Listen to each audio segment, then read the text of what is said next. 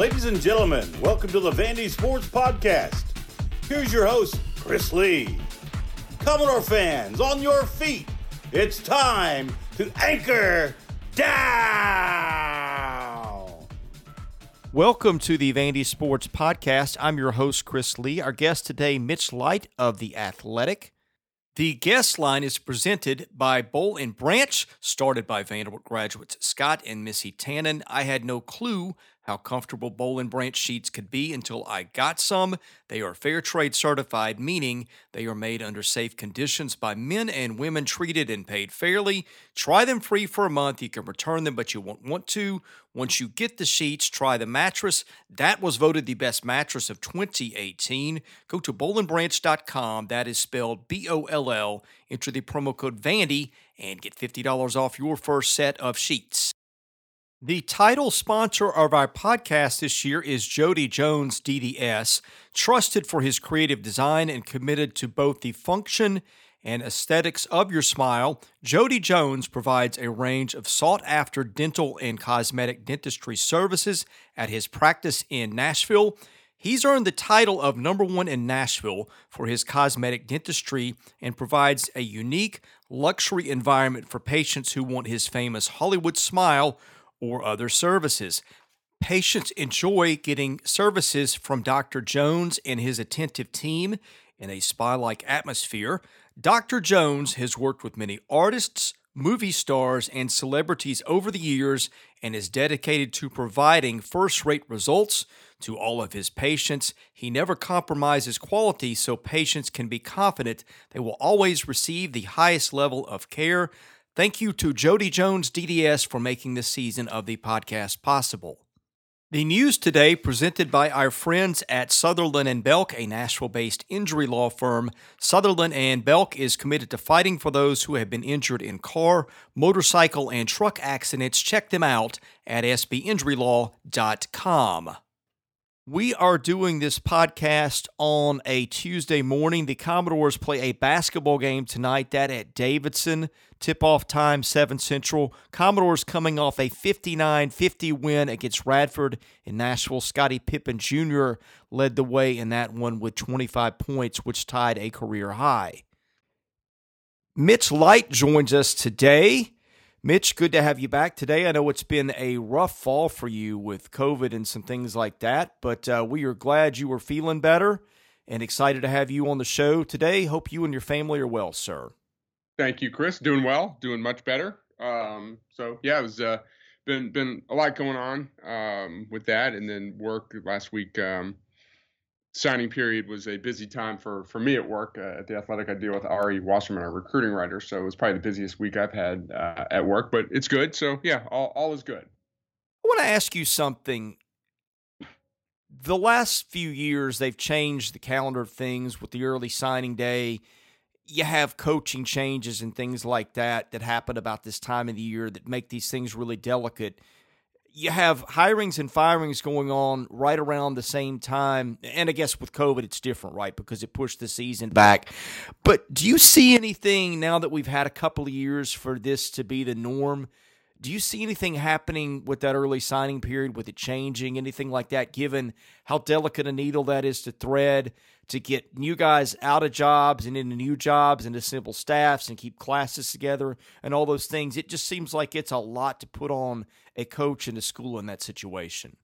Well, it is, and this year more so than ever. And I actually think it, it in the right situation, it I think like we will, I'm sure we'll talk about this in more detail soon. I think it actually worked out well for Vanderbilt and Clark Lea in this unique situation in which the season was extended and they're hiring a coach who has other job responsibilities. Whereas if the early signing, if there was no early signing period, and it was February, Vanderbilt hires Clark Lea and he's got a you know he's got his duties at Notre Dame, but he's got a signing class to keep together to put together. So he's working you know, both things. Where the way it worked out this time, he could Vanderbilt, you know, most of the guys had remained committed, but they can get all those guys signed. Sure, he's got to put together staff and he's got to recruit in, in transfers and all that stuff. But my point is he he he does not have to worry about the 18 whatever 17 18 19 kids who've already signed whereas if there's no signing period he's got to keep recruiting those kids and, and all that so I think it actually in some cases it works out well now a case like auburn where they fired their coach later and didn't have a coach they lost a lot of commitments and you know i think eh, anybody who knows vanderbilt and follows sec recruiting a lot of kids recruit will will will commit to vanderbilt and they commit to the school and are more likely to remain committed through a coaching change. Where a school like Auburn, it's it's usually more about the coach. So they, they lost some some guys there. So I know that specifically didn't answer your question, but I, am not in love with it. Um, I I would prefer an early signing period before the season, like basketball. Like if you know you want to commit and you know that's your school before your senior season in late August or mid August, go ahead and do it. The December one to me seems a little too close to to um, to January. What it does, it lets early enrollees get signed, which I guess they could have done. They could sign in December anyway, so maybe that's not not an accurate point. So um, it, it, it does free up the, the month of January and throughout the holidays for coaches. Again, they could they can get 80% of their class signed, and you don't you don't need to be worried about babysitting commitments like you know flying out to go watch a, one of your commitments play high school basketball just to show them how much you love them. You can save money and devote devote your resources elsewhere. I don't think it's. I, I think the NCAA likes it, and I think I don't think it's going to change. So I, I did not like love it at first. I understand the timing a little bit more, but again, if if it were up to me, I would have an early signing period in August. Yeah, you beat me to what I was going to say because you have it in baseball and in basketball, and there's usually a flurry of commitments June, July. I mean, I think have it the last week of July, mid July, have a signing day in there. Then August gets into camp, and then you avoid some of this crazy stuff at the end. I'm with you. It works for the other two sports just fine. I would let players sign in the summer and get it over with then, and then you have a later one in February or whatever. You know, like you you have two for basketball. But I'm in, I'm with you on that. I think that would be a great idea. I think it would save coaches and players a lot of stress and headache. Yeah, and it's sort of like they just haven't adapted to the the uh, the, the changing calendar. Like for basketball for years, all a lot of your recruiting was done over the summer to all star camps that they weren't around when when I was in high school. So this is nothing new. So you you know you you had a better read on kids from watching in the summer. Football, it's only relatively new in the past 10 or 15 years, this flurry of early commitments. I remember when Bill Troch and I were doing the, the Commodore report in the late 90s. I remember once, like one year, Vanderbilt got a commitment in August, and that was like super early. It's like, what's this kid doing before senior year? It was rare that it, so you get a commitment that early. Now, I don't know, you know, 75% of classes are locked up over the summer. So the calendar has changed. There's camps in the summer. I know coaches aren't allowed to go see all the camps and stuff, but you, know, the spring recruiting is, is more important than ever. So I, I, I think the reason that there isn't an early one is just because it's never the, the, the calendar never really the when kids were committing never really fit in that window, but that's changed, like I just said, over the last 10 or 15 years. So, so maybe it will change. Maybe we will see an early signing period. Um, you know, we did a survey at the Athletic. A people should go check it out. A two-part survey where an anonymous survey with recruiting staffers, and one coach we asked one rule they would want to see changed. One coach wanted to see a rolling uh, signing period where basically like anytime after their into their junior year they could sign. Now I don't know if I really love that. I think that puts a lot of pressure on kids here on campus and you kind of like a place and the coach is like, hey, you know, we really want you to sign. If you don't sign, you know, we're, we're going to offer someone else. You know, I, I, don't know if I like the rolling signing period, but I think giving them an opportunity in August or, like you said, maybe late July works. Mitch, I don't think you and I have done a podcast since Clark Lea was officially named Vanderbilt's coach. What are your thoughts on that? Like it. You know, we spoke at the beginning of the process, he was at the very top of my list. I think uh, him and Will Healy. I would, depending on the day of the week, I would change my mind, which who was number one on my choice. Just the more I talk to people who know Clark Lea, and then after hearing Clark at his press conference, and I know it's not all about press conference, but I listened to his interview with Kevin Ingram last night. Just couldn't be more impressed with him, how sharp he is in his. I thought he did a great job articulating his vision for the program, and he, he seems confident convinced he can win at Vanderbilt. And I don't know if every head coach who takes the job believes that. Um, so no, I, I think obviously the the the I would say the only mark against him during the hiring process was that he had not been a head coach, and that's you know there's nothing he could do about that. But uh, I, I, commend uh, Candice Lee and the, uh, the, people involved. I mean, it seems like it was a pretty good process, and and um, I always say like I can sit here. I follow stuff very closely as I've talked to you, you know, throughout the years of the AFL. One of the things I did every year was rank the new coaching hires, and I would do deep dives into stats and and how they did previous jobs and all that stuff. Read as much as I could, but one thing you can't do from just from the outside looking in, and I always say that's why presidents, chancellors, ads get paid the big bucks is you got to sit in a room with someone for four hours or three hours and and really figure out if the, if they're the right guy for the job. And I think that's probably where Clark Lea convinced Vanderbilt that he was the right guy for the job. And, and one more thought, and I said I've said this all throughout. I thought Vanderbilt was very fortunate that the, the, the pool of candidates interested in the pool of candidates kind of in their range uh, was as good as I can remember for you know during the search. Much better than than 2014. Like I went back and looked, and I know this is a very long answer, but I went back and looked at the the 2014 hiring when when Vanderbilt uh, hired Derek Mason and over um, Chad Morris. The other new coaches hired that I would say that were kind of in Vanderbilt's wheelhouse that that would have could have maybe been interested in the job. You know, Dave Clawson would have been a very good hire. He's done a good job at Wake Forest. And then Bryan Harsin, you know, would he have left Arkansas State to come to Vanderbilt? Probably, but he'd only been there one year. So, I mean, I think if if we believe the reports that Lance Leipold was second for the job, he's a really good coach, and I, you know, I think he would be a very good Power Five coach. But whether it's Jeff Monken, Jamey Chadwell, all those, just in that range, I thought there was a very good uh, a, a, good candidate pool. But uh, to specifically answer your question, I thought Clark Lea was, was was a great hire by Vanderbilt. Yeah, a year ago, I thought, hey, they've got a candidate in Will Healy who'd be interested and would take that job had they done it a year ago, and I thought that would have been better than what you would have dreamed up as the best case scenario. This year, it's a scenario where you've got maybe a half dozen candidates that I think most of the time you'd be fine with hiring at Vanderbilt. It was a really good market for them, as you said. Yeah, it was like, it was astonishing. That that and the two biggest surprises I have are that and the signing class they pulled in. I mean, it just goes to show you sometimes you think you know how things are going to break, uh, but there's other dynamics at play and, and things don't always end the way you think they will. Yeah, and, and here's just some how how uh, the world. I mean, things work and interesting in it because I do a radio show every Tuesday every week for 15 years and College Station, Texas, with Louis Bellina, and you know we don't really talk Texas A&M that much because he has me on for a national perspective. But he was asking me about the job, and I was like, Louis, you know, there's always a Texas A&M tie. He's like, What do you mean? I said, If Texas A&M doesn't throw 75 million dollars at Jimbo Fisher three years ago, Clark Lea is not the head coach at Vanderbilt because Jimbo wanted to make a big splash as a defensive coordinator. He hires Mike Elko away from Notre Dame. Like if you're going to hire someone away from Notre Dame, you, you are paying a lot of money um, for for the same job. So Mike Elko gets hired as defensive coordinator at Texas A&M, and Clark Lea gets promoted and does a great job as defensive coordinator. Clark Lea's not the head coach at Vanderbilt right now. If he's just the linebackers coach at at uh, Notre Dame, so it's just it's kind of weird how and Clark Lea mentioned that, and he's like, you just never know when when your time is going to come. Like, did he think he'd be 38 years old? Probably not when he had this opportunity. But it's just so that, like we've been talking about. Sometimes it's just the opening comes at the right time for the right candidate, and that's. And I always say that about South Carolina.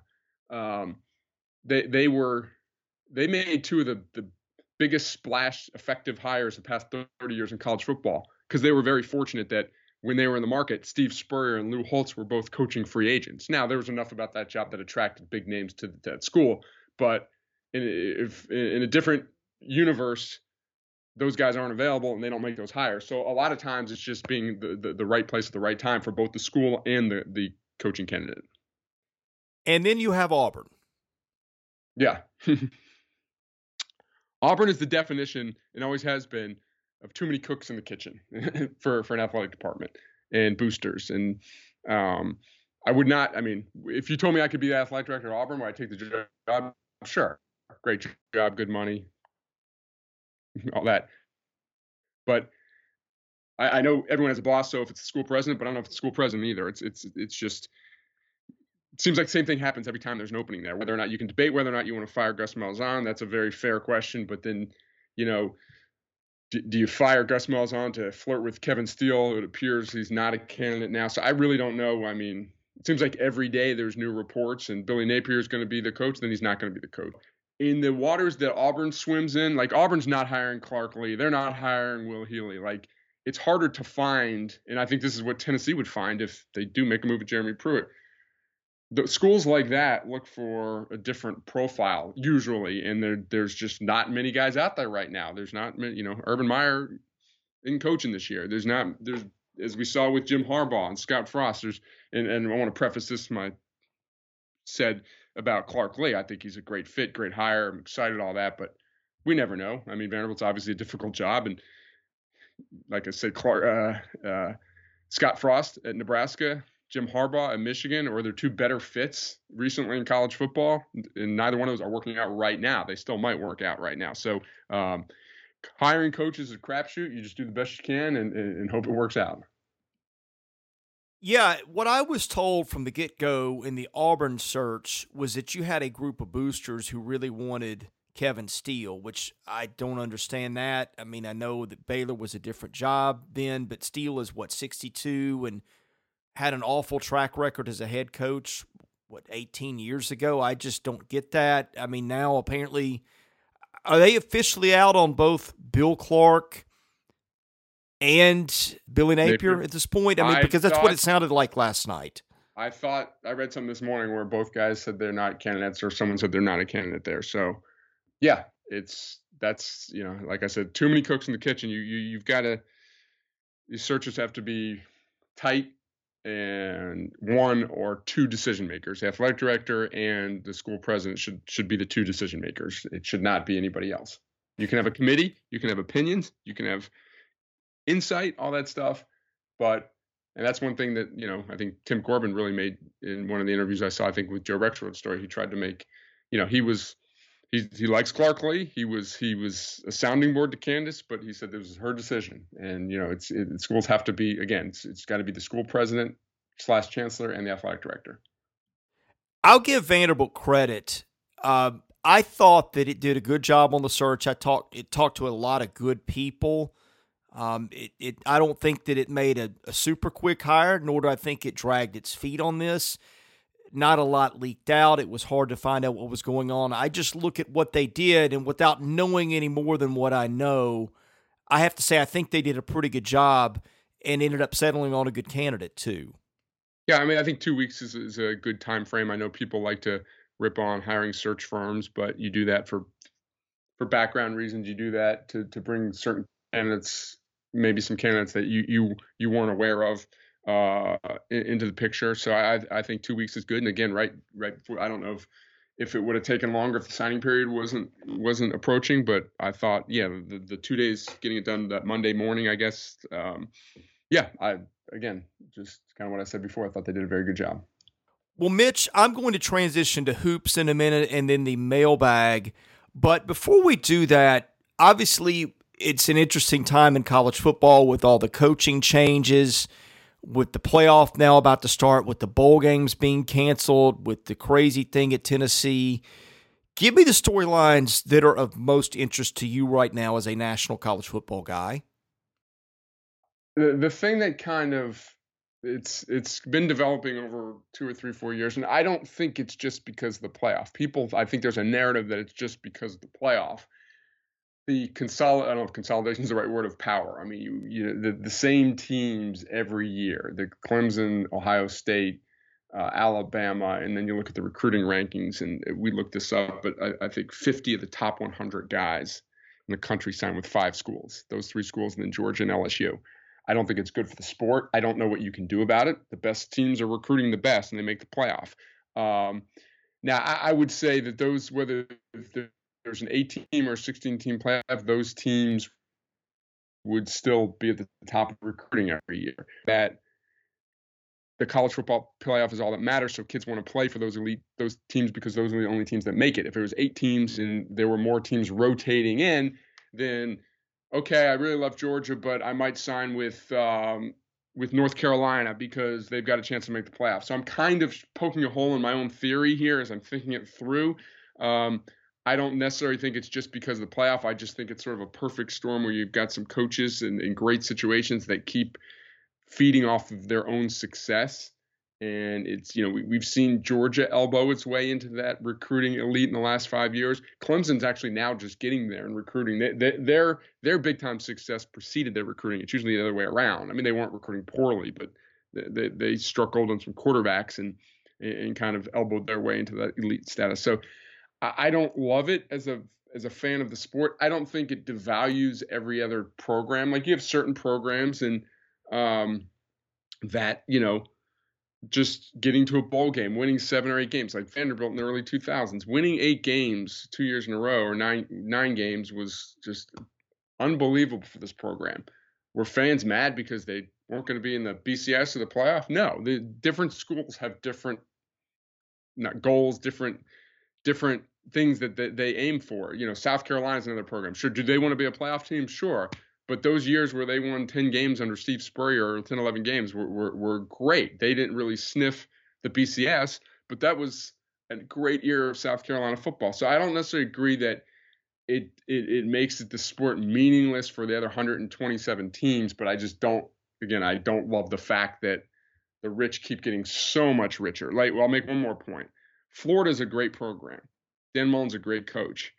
They almost beat Alabama, and it's not all about recruiting. It's clearly not all about recruiting. But if you look at the recruiting rankings, like they're seventh or eighth, but look at the number of top 100 players that they signed versus Georgia and Alabama. Like they're recruiting well and they're getting better, but just based on player talent acquisition, the gap's actually getting wider between Georgia and Florida and Alabama and Florida. So um, again, like you can't cap recruiting. You can't say, okay, Alabama has three five stars. They can't sign anymore. Obviously, it doesn't work that way. It's not a draft. It's it's recruiting. But that's that's one thing that's kind of going on that I don't love about the sport. I'm with you. And I have a neighbor who's a good friend of mine who's been complaining about this for a couple of years. He said, I don't think the quality of the product is that good when you look at it from this standpoint. And by the way, you have a lot of blowouts too in conference title games. You have them in the playoffs. Okay, I've done the quick math on this teams that have been in the college football playoff, which has been around since the 2014 15 season, you have Alabama, Oregon, Florida State, Ohio State, Clemson, Michigan State, Oklahoma, Washington, Georgia, LSU, Notre Dame. I think you've got what? LSU, Georgia, Washington, Oregon, Florida State have been, Michigan State have been one time participants. Uh, am I right on my quick math here? Yeah, I mean, I, I, because I was thinking, I lost you for a second there, but uh, one, one stat that um, all but one of the college football playoff victories has been by one, like five programs, and LSU's in that mix because they've won two, ga- they won two games. But uh, yeah, I mean, it's it's it's the same teams. I mean, almost every year, or, or in contention every year. So, uh, I mean, Notre Dame obviously made it this year. Um, but yeah, it's it's not, uh, and, and it's documented. I mean, the, the semifinal matchups have not been great for the most part because the top teams are usually considerably better than the teams three and four. Yeah, that's 11 teams that have been, and six of them have been once. I don't know what you do about it, but to me, I don't know that I'm with you. I, I don't know that that makes this the greatest product around. Yeah, I mean, there's really nothing you can do because you can't you can't legislate recruiting. I mean, there's rules obviously, but you, it's not like it. Like it, pro sports are set up the opposite way. The, wor- the the better teams get the worst players every year, like in, in, a draft. It's the opposite in college sports. The best teams usually get the best players. And again, it's not all, you know, eh, I'm trying to think. You know, there's some. You know, Ohio State has unbelievable talent. This this year's not a great example because of all the starts and stops, but you know, uh, Northwestern played well for three quarters against them. You know, Indiana play, took them to, down the wire. So you know, teams lose. Alabama lost to Ole Miss twice. Uh, you know, during the stretch there. But it's um, yeah, just it, it, it with with recruiting. The when you really stare at the number, look at the numbers, it just hits you how much programs are bringing every year. Before we get to the mailbag, Vanderbilt is now what I guess four games into its season. It will play Davidson tonight, so that game may have happened by the time some hear this. What are your thoughts on what you've seen so far? It's, I mean, it's really hard to give a fair evaluation of this team. Um, I mean, they clearly have not looked good when they've played. Um, I'm going to try and hold out my thoughts based on when they can get two or three weeks straight of practice. If that ever happens, and they get guys back. Um, you know, DJ Harvey, um, Clevon Brown did not play the other day. Evidently, he was he was um, in uniform, but it's just really hard to get some rhythm and continuity um, and, and, kind of develop some rotations and stuff. So um, I think they've got some issues defensively. Scotty Pippen has been great offensively, hasn't been very good defensively. That's going to be an issue. Um, so uh, you know, looking at looking at the stats right now, I, I, do think there's some talent in this roster, but it's just again, it's hard to tell. They're offensively challenged right now. I don't know if that's just who they're going to be all year or because of the lack of continuity. So it's I'm I'm trying to just like I said, withhold too much in, in, until you know we see them. The problem is once they start getting into that rhythm of playing games, the competition will, will get will will uh, will increase and. Um, but uh, you know, c- clearly the the product on the court right now hasn't been great. Okay, best player on the team, Scotty Pippen Jr. Second best player on the team, Dylan Disu. I don't think there's much debate about that. Correct. Correct. Third best player is who? Uh, I mean, I, I, I think they think DJ Harvey, and I, I don't think Jerry Stackhouse is one to you know, uh, pump up a player for no reason. You know, I, I, think they think DJ Harvey's pretty good. He did not look great in his first couple games, and then he's been missing missed time. So um, I, I'm been a little bit disappointed Max Evans. I thought he would take a leap as a senior. You know, he's been he's been inconsistent throughout his career, but when he's been good, he's been really good. He's been kind of a non-factor offensively. So I, I think Max Evans has the potential to be their third best player. Um, you know, the the offseason, what we talked about was if Pippen makes a big jump from freshman if Pippen and Disu make big jumps from freshman to sophomore year, DJ Harvey's as good as they think he can be. This team can be pretty good. Scotty Pippen's clearly made that jump. I think Disu's making the jump too. He wasn't great in his first game. He's been more aggressive. Uh, clearly, Jordan, I mean, uh, DJ Harvey's an incomplete grade right now. But then some of the Max Evans, Von Brown, two seniors have been non-factors. Um, so that that's one thing where in, in, two weeks we might be saying something completely different. But um, I, I think right now um, I don't know who their third best player is. I think it, it needs to be DJ Harvey. There hasn't been an announcement or a statement on Evans, has there? Because I'm surprised. I mean, I thought that guy would be a lineup staple. The thing about Max is Max always busted on the floor. And that's one thing you want, especially with a younger team, is that lead by example. I don't know what's going on there. And look, Max is not an all SEC player or anything like that. I'm not trying to overplay a hand here.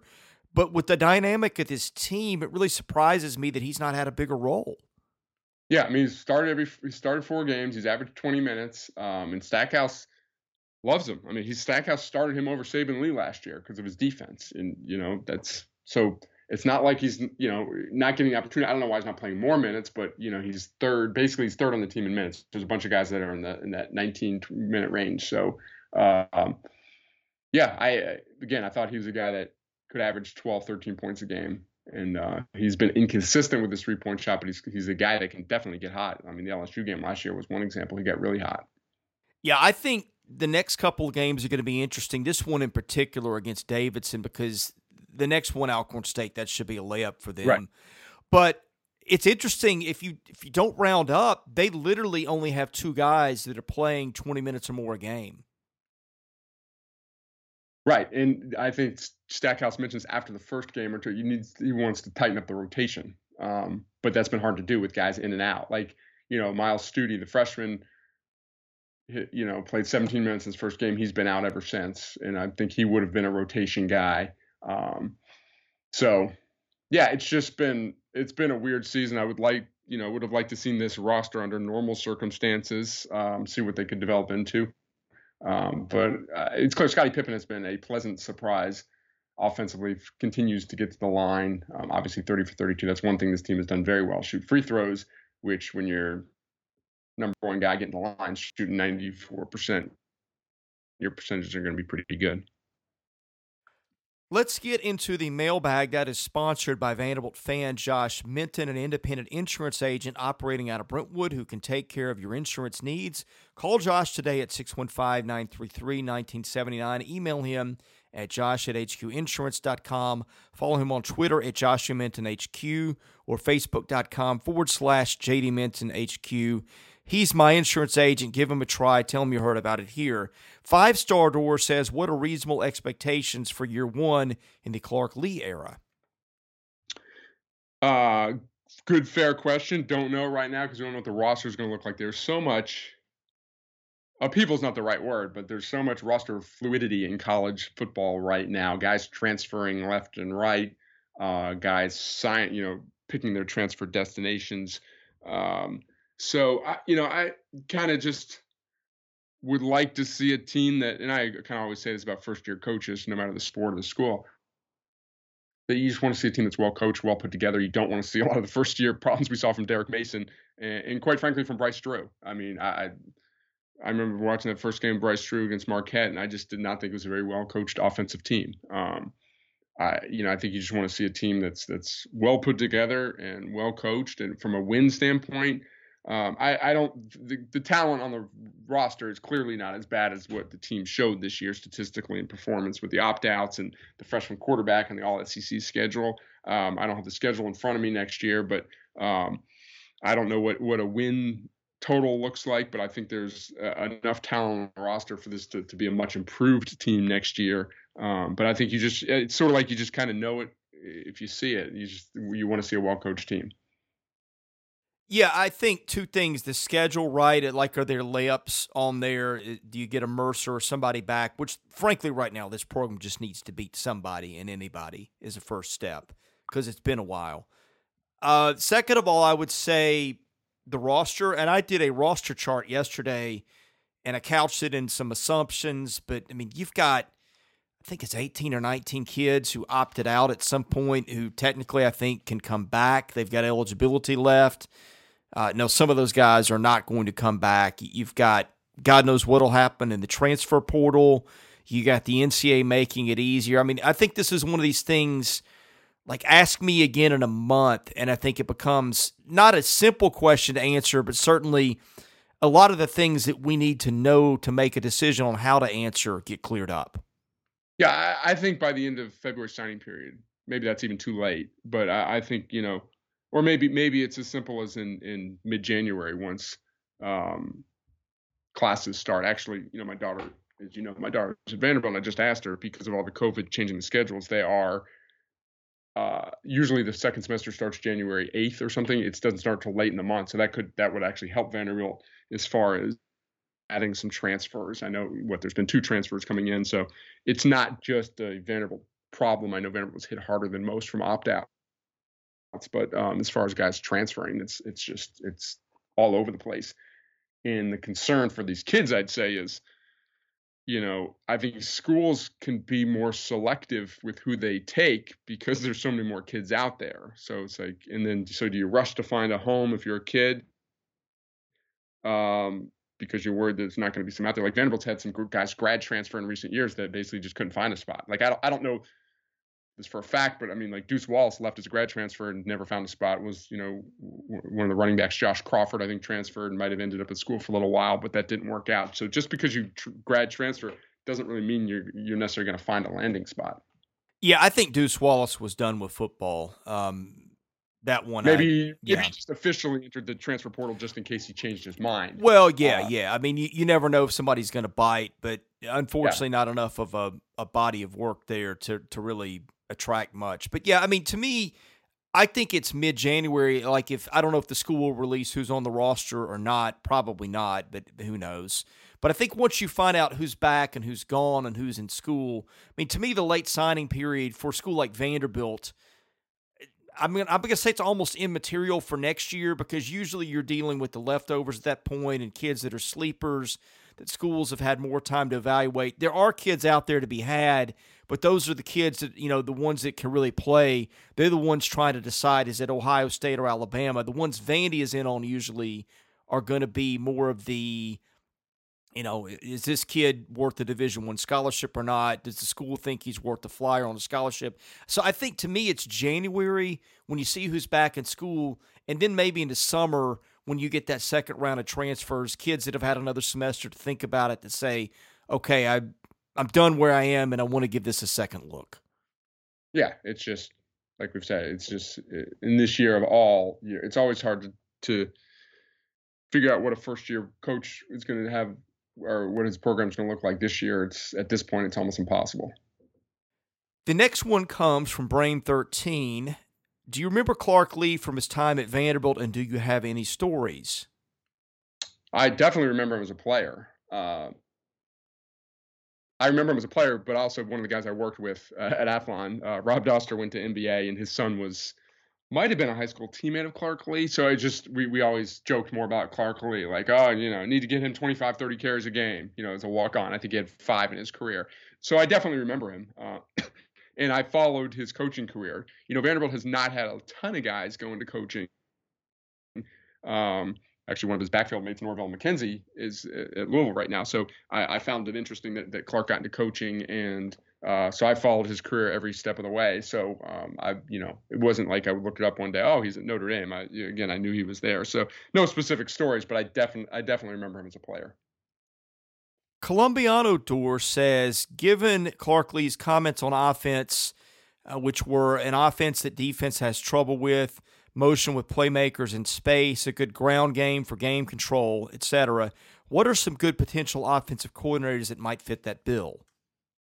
That's that's you know that's that's a good question. I don't really have many names. I mean, I thought Todd Fitch did a good job. You might know more than me. I don't know. Uh, you know how many coaches were would be in position to be retained. There's the, the, the one thing about coordinators is there's a lot of good ones out there at lower levels. Like um, um, I remember a couple years ago when Vanderbilt was maybe it was after Andy Ludwig left. I remember just looking up FCS and um, figuring out like Princeton had an unbelievable run of offense for two or three years and never heard of Sean Gleeson before that. And then like a month later, Oklahoma State hires him. He's actually now at Rutgers. Rutgers hired him away. So um, I don't have any specific names um, for you, but there are a lot of really good coaches out there, not necessarily name coaches either, that um, at, at, lower levels. And, you know, there's a lot of innovative offensive guys out there. So um, I wish I had better names. I, I wish I had some names, but really don't.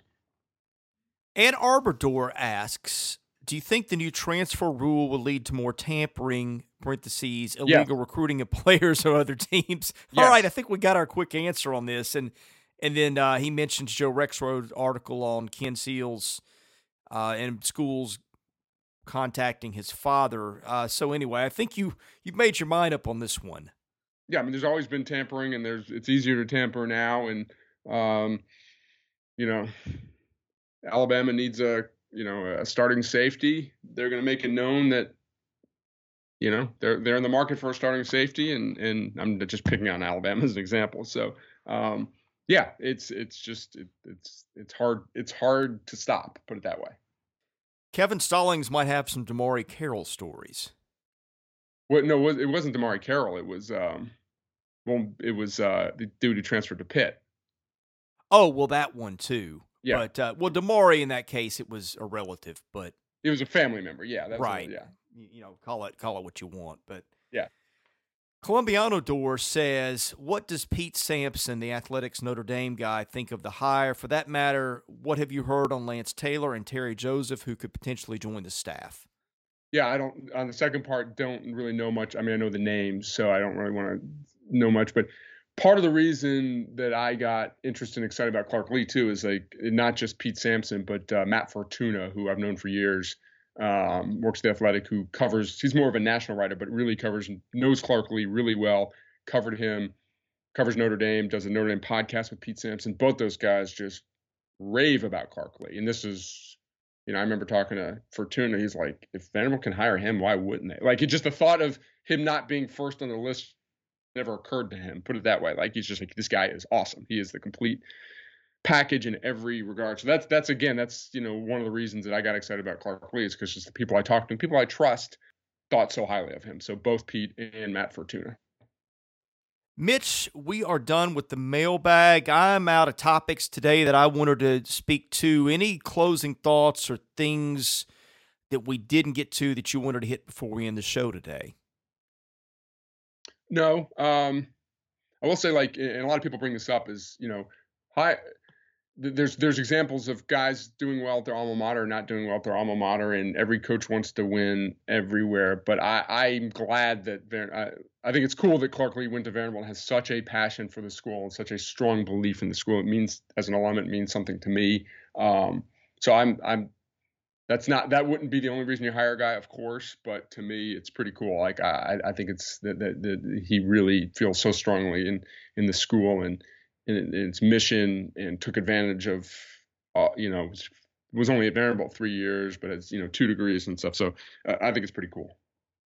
Okay, I guess this is sort of a stupidly speculative question, but audiences love that's these good, things, that's right? a good term. Sp- stupidly speculative. Well, you'll That's see where good- I'm going, right? I I think Okay. that the the myth of this guy's here for the long term, I- I just I think that's a thing that's thrown out there mindlessly, and maybe that was good 20 years ago. It's just not now. You look around, but I do look at this one and go, could he be the outlier? Like, could he be the one guy who succeeds here and maybe stays for 20 years? Because A, he's young, B, he's from here, C, he graduated here, and, you know, D, you hope the environment's getting better. It doesn't come with the nutso expectations other places. I mean, are we looking at sort of an anomaly here potentially with this one if it goes right? Again, I, I, I couch that with it's it's stupidly speculative because that's not how things work out. Uh, but you know, you, you do wonder like if, if it goes well as Vanderbilt found it's Bill Snyder or something like that. I, I think there's a case with Clark Lea that might be hard to make with other guys given the Right. background. and I think Pat Fitzgerald's obviously the the the, the example. Um, I think it's a very fair point. Um, again, you never know. Um, you never know what his true feeling on Notre Dame is if Brian Kelly leaves in four years and he's had success here. But I think it's very very clear that he embraces everything about Vanderbilt and like James Franklin liked being the coach at Vanderbilt. He liked winning at Vanderbilt. He speaks fondly of his time at Vanderbilt. But James Franklin got into head coaching to be the head coach at probably Penn you know, like I would say, a school with a 100,000 seat stadium. That's what really motivated him, and that's fine. I, I always thought you never not hire a guy because he might leave. Like, that's you, you want you don't want your coach to leave, but you want him to enjoy success, so he does leave. Um, but Clark Lea, like I just said, sort of like embraces it more than someone who's new to new to Vanderbilt. So um, so yeah, I, I think that's very again, like you, you said it best. You just never know. There's so many different things that can happen. Do you enjoy the success you want to have, all that stuff? Um, but it, it's a very fair point to bring up with Clark Lea that you know I wouldn't be shocked if he's the head coach of Vanderbilt in 15 years. Mitch, tell everybody your Twitter handle so they can follow that. Tease any stories that you've got coming up at the Athletic or anything else you'd like to mention before we go today. Um, at Mitch Light, and uh, that's basically it. Not doing much writing anymore. That you know, when I first got to Athletic, I was doing a lot more writing. I hope to start again uh, once we get back to normal and get out there and do some stuff. But uh, that's pretty much it. Like, uh, you know, keep following uh, the Athletic. Of Joe Rexrode's done some really good stuff uh, on on on Vanderbilt and Clark Lea and the coach and all that stuff. So uh, yeah, just but that, that's about it. Thank you so much, Mitch. All right, Chris, take care. He's Mitch Light. I'm Chris Lee, host of the Vandy Sports Podcast. We should have one more episode dropping later this week. Thank you for listening, and be sure to keep your eyes open for that one to come.